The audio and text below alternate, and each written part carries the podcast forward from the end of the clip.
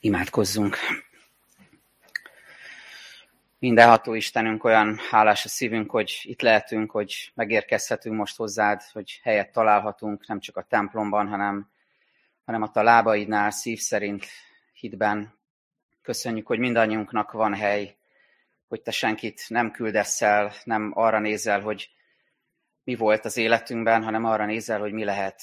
Nem azt nézed, hogy milyen védkeink voltak, mi az, ami elválasztott tőled vagy egymástól, nem arra nézel, hogy milyen méltatlanok vagyunk sokszor, hanem azt nézed, amit te tettél értünk, hogy eljöttél erre a világra, Úr Jézus Krisztus, hogy itt éltél emberként, hogy önmagadat adtad értünk a keresztván, és hogy feltámadtál és győzelmet szereztél nekünk. Köszönjük, hogy, hogy ez leveszi azt a terhet a vállunkról, hogy nekünk kell tökéletessé varázsolni a karácsonyt, hiszen az, az általad lesz tökéletes. Köszönjük ezt a kegyelmet, és hálásak vagyunk azért, hogy most szeretnél megszólítani minket ezen az estén. Ámen.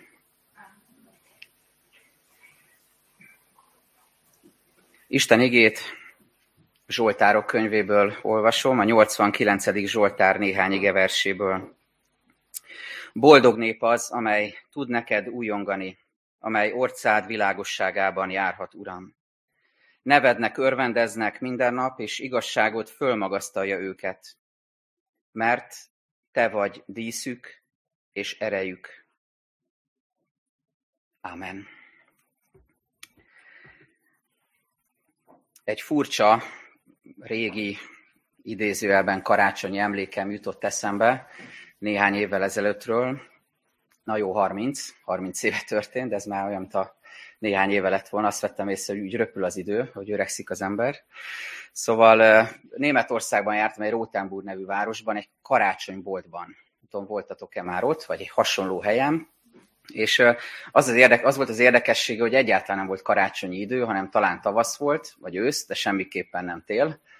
És özöllöttek az emberek a karácsonyboltba, hogy lássák a különböző díszeket. És ez nagyon meglepő tapasztalás volt. Olyan volt, mint hogyha mint egy mágnes lenne abban a boltban, és vonzaná a turistákat, az embereket, attól függetlenül, hogy éppen milyen időszak van az évben, de hogy, hogy menjünk oda, nézzük meg, hogy, hogy lássuk meg a karácsonyi csodát, akkor is, ha nincsen karácsony. Azt jelzi ez, hogy, hogy valami nagyon vonz bennünket ebben az ünnepben. Valami nagyon vonz bennünket Jézus felé. És aztán az is eszembe jutott, hogy néhány héttel ezelőtt láttam egy, egy nagyon furcsa válogatást karácsonyfa díszekből egy üzletben. Extrém karácsonyfa díszek ezek, lehet, hogy ti is találkoztatok ezekkel, vagy, vagy hasonlókkal. Például volt dínó alakú karácsonyfa dísz, hogyha valaki ezt a tematikát szereti, annak nyilván ez, ez fekszik. Aztán voltak ilyenek, most csak felsorolok néhány mikrofon, gitár, ez nagyon szimpi volt, játékgép, kamion, sörös üveg és lajhár, és akkor itt elkezdtem gondolkozni, hogy lehet, hogy figyelmetlenül olvastam a bibliai történetet, hogy valahol lehetett benne lajhár, csak én elvesztettem a fonalat, és nem figyeltem rá, tehát hogy mi köze ezeknek a díszeknek a karácsonyhoz vajon. És végül eszembe jutottak a gyerekkoromnak a díszei. És ennek kapcsán az a gondolat, hogy, hogy a díszek, a karácsonyfa díszek történetet mesélnek. Egyrészt mesélnek családi történeteket, hiszen talán sokatok családjában vannak olyan díszek, amelyeket nemzedékről nemzedékre tovább hagyományoztok, ti is úgy kaptátok, és a felmenőitek is úgy kapták, és nagy becsben, becsben tartjuk ezeket, amíg el nem törnek, vagy el nem veszítjük őket. Szóval családi történeteket mesélnek a díszek. Lehet, hogy éppen olyan háborús vagy nehéz időkről, amikor nagyon kreatívan kellett megoldani a karácsonyfa állítást, mondjuk egy óvóhelyen, egy pincében, egy, egy nehéz háborús körülményben, amikor egy partfisnyél vagy egy, egy seprűnyél szolgált karácsonyfaként, amire lehetett különböző kreatív díszeket aggatni. Szóval családi történeteket mesélünk a díszek kapcsán, de leginkább a születésnek a történetéről szólnak a díszek, hogyha nem a lajháros tematikát követjük, hanem a klasszikus karácsonyfa díszekre gondolunk.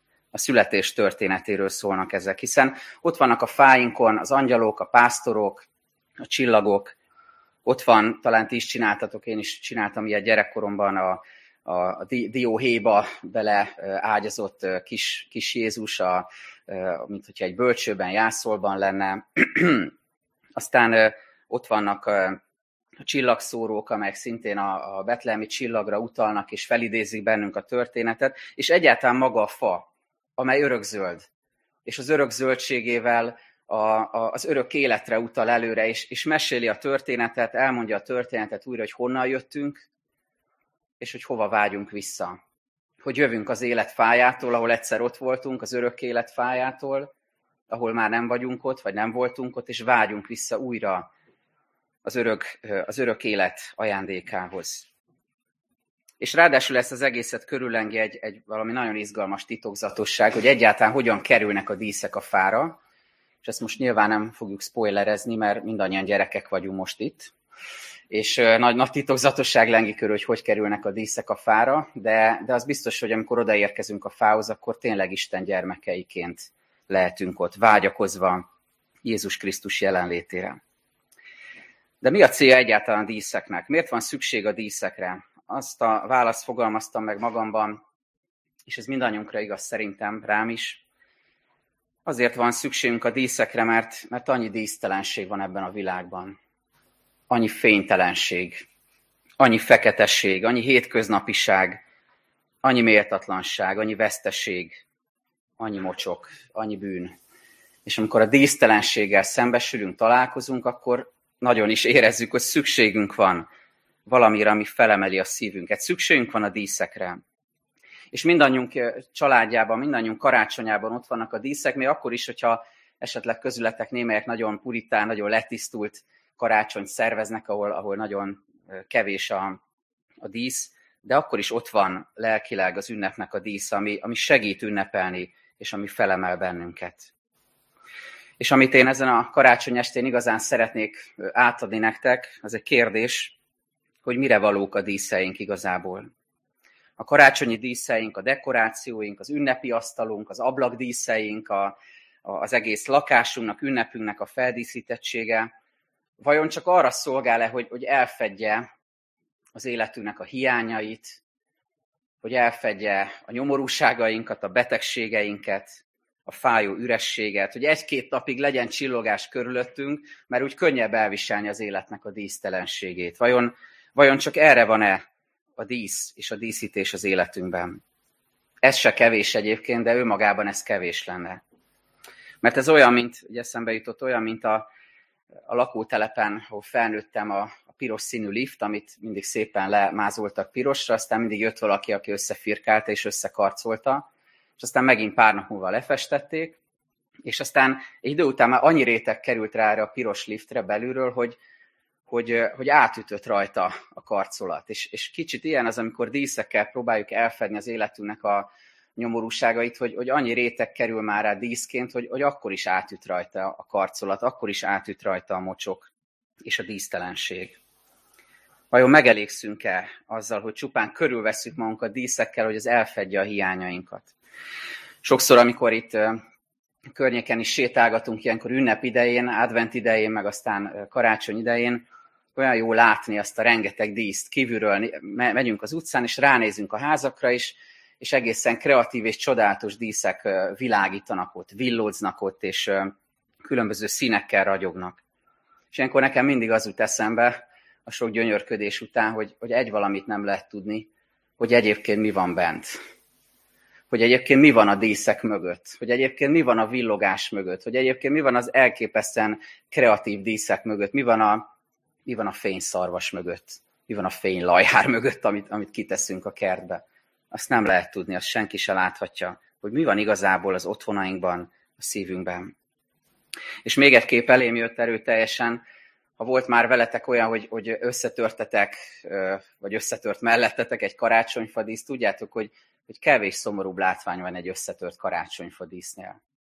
Amikor fönt van a fán, gyönyörködsz benne, és, és, és e, eltelik a szíved gyönyörködéssel, örömmel, de amikor az összetörik, ezernyi darabra, akkor még ott csillog benne a fény, de igazából amit látsz benne, az a, az a létednek a, és, a, és a boldogságodnak a törékenység, az emberi létnek a törékenysége.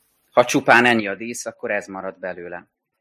Tehát a kérdés az, hogy, hogy vajon megelégszünk-e ezzel, és most jön a második opció, vagy pedig túl tudunk látni a karácsonyfán, a díszeken, a csillagszórón, a gyertyákon, a ragyogáson, a szemkápráztató kültéri fénykölteményeken. És vajon meglátjuk-e őt, aki miatt igazán szép lesz a karácsony, Jézus Krisztust, a megszületett messiást. Ezért olvastam ezt a talán elsőre furcsa és nem karácsonyhoz illő igét, amelyben nekem nagyon megtetszett ez a gondolat, hogy mert te vagy a díszük és erejük, mondja a Zsoltáros Istenre. Amikor díszekről gondolkozunk, akkor ezt a gondolatot hozzálénk Isten igéje, hogy az igazi dísz számunkra nem más, mint Jézus Krisztus.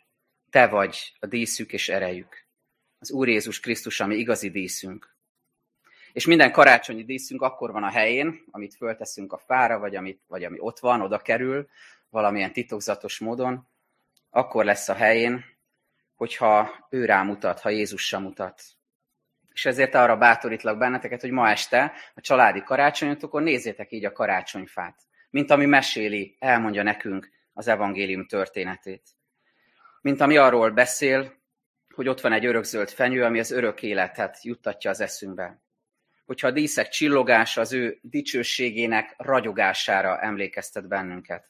Hogyha a gyertyák, az égősorok, a csillagszórók a világ világosságának a ragyogását hozzák egészen közel hozzánk, ami eloszlatja a szívünk sötétségét. Hogyha szépen terített asztala a mennyei lakomának az előízét hívja a szívünkbe és az emlékezetünkbe, és ad reményt ezáltal. És hogyha az egymással reményünk szerint békességben és elvárások nélkül és felszabadultan eltöltött idő az Isten országa időtlen békéjét és tehermentességét és szabadságát előlegezi meg számunkra. A mennyet, ahol, ahol már nem lesz könny, ahol már nem lesz küszködés, nem lesz betegség, nem lesz karantén, nem lesz semmilyen korlátozás, ahol nincsenek játszmák, ahol nem bántjuk meg egymást, nem értjük félre egymást, ahol nincs szégyen, ahol nincs kirekesztés, ahol nincsen vita és veszekedés, hanem béke van az Úr Jézusnál. Azt szeretném tehát még egyszer megerősíteni mindannyiótok számára ezen a karácsony estén, hogy az Úr maga Jézus Krisztus, ami díszünk, ahogy a Zsoltár is mondja, maga Jézus Krisztus, aki a dísztelen jászolban megváltóként megszületett mindannyiunk örömére és megváltására. És azt kívánom nektek, hogy az ő fénye, az ő mosolya, az ő dísze, az ő dicsősége kísérjen haza most mindannyiunkat az otthonainkba, és ő tegye szépé a családi ünnepünket. Boldog nép az, amely tud neked újongani, amely orcád világosságában járhat, Uram.